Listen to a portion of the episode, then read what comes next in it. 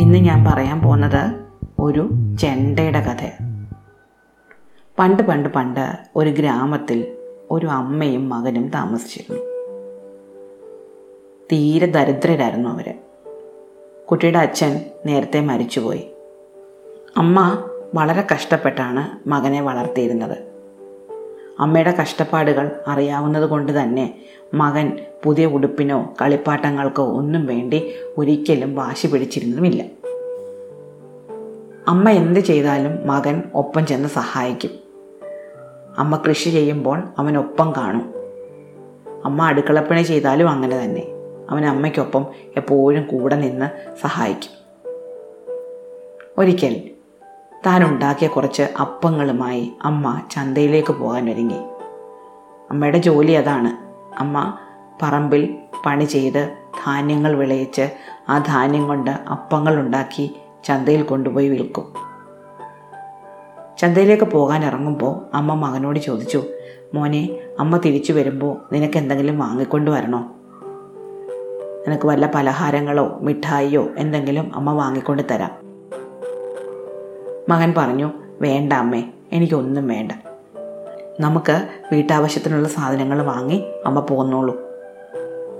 പക്ഷെ അമ്മ മകനോട് വീണ്ടും ചോദിച്ചു മോനെ നീ എന്നോട് ഒരാവശ്യവും പറയാറില്ലല്ലോ. നീ ഇപ്പോൾ പറയൂ ചെറിയ കാര്യങ്ങൾ എന്തെങ്കിലും ആണെങ്കിൽ ഞാൻ വാങ്ങിക്കൊണ്ട് തരാം.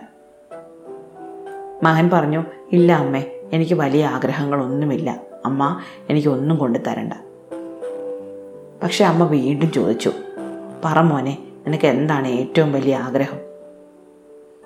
അവൻ പറഞ്ഞു അമ്മേ എനിക്കൊരു ചെണ്ട വേണമെന്ന് വലിയ ആഗ്രഹമാണ്. പക്ഷെ അമ്മ അതെനിക്ക് വാങ്ങിത്തരികയൊന്നും വേണ്ട. കാരണം അമ്മയുടെ കയ്യിൽ അതിന് മാത്രം പണമില്ലെന്ന് എനിക്കറിയാം. മകന് വേണ്ടി ഒരു മിഠായി വാങ്ങാനുള്ള പണം പോലും ആ അമ്മയുടെ കയ്യിൽ ബാക്കിയില്ലായിരുന്നു. എന്തായാലും അമ്മ തിരിച്ച് വീട്ടിലേക്ക് നടക്കുന്ന വഴി ഇതിനെപ്പറ്റി തന്നെ ചിന്തിച്ചു.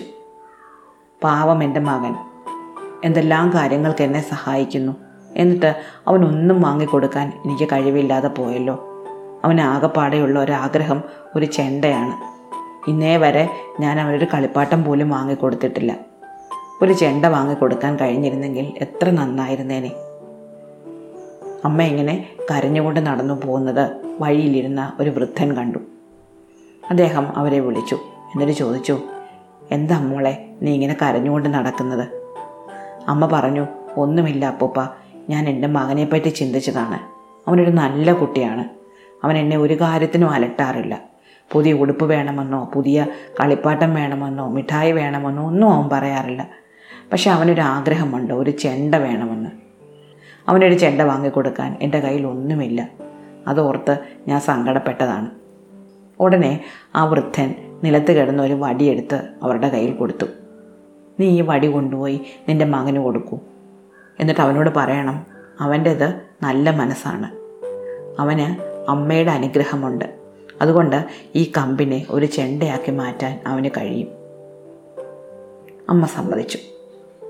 അങ്ങനെ അമ്മ ആ കമ്പും കൊണ്ട് വീട്ടിലേക്ക് പോയി.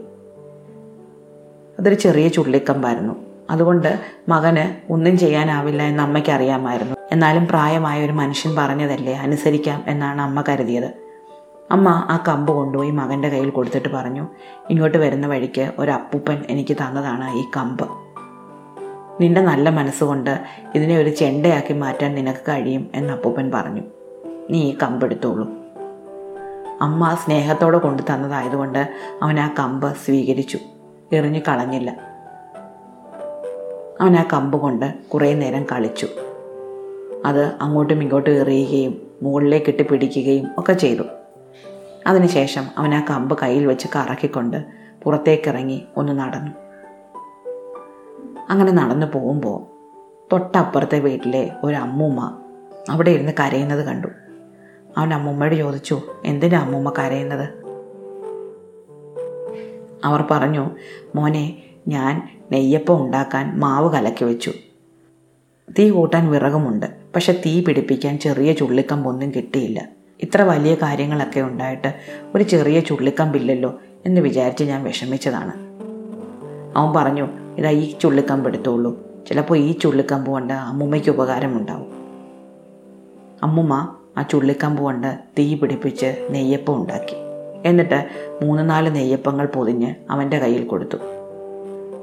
നീ എനിക്ക് ചുള്ളിക്കമ്പ് തന്നെ സഹായിച്ചില്ലേ? ഈ അപ്പങ്ങൾ നീ എടുത്തോളൂ എന്ന് പറഞ്ഞു. ആ നെയ്യപ്പങ്ങൾ കൊണ്ട് അവൻ വീണ്ടും മുന്നോട്ട് നടന്നു. കുറച്ച് ചെന്നപ്പോഴുണ്ട് വഴിയിലൊരു പാത്ര കച്ചവടക്കാരൻ ഇരിക്കുന്നു. അയാളുടെ ഒപ്പം ഭാര്യയും മകളുമുണ്ട്. മകളൊരു ചെറിയ കുട്ടിയായിരുന്നു.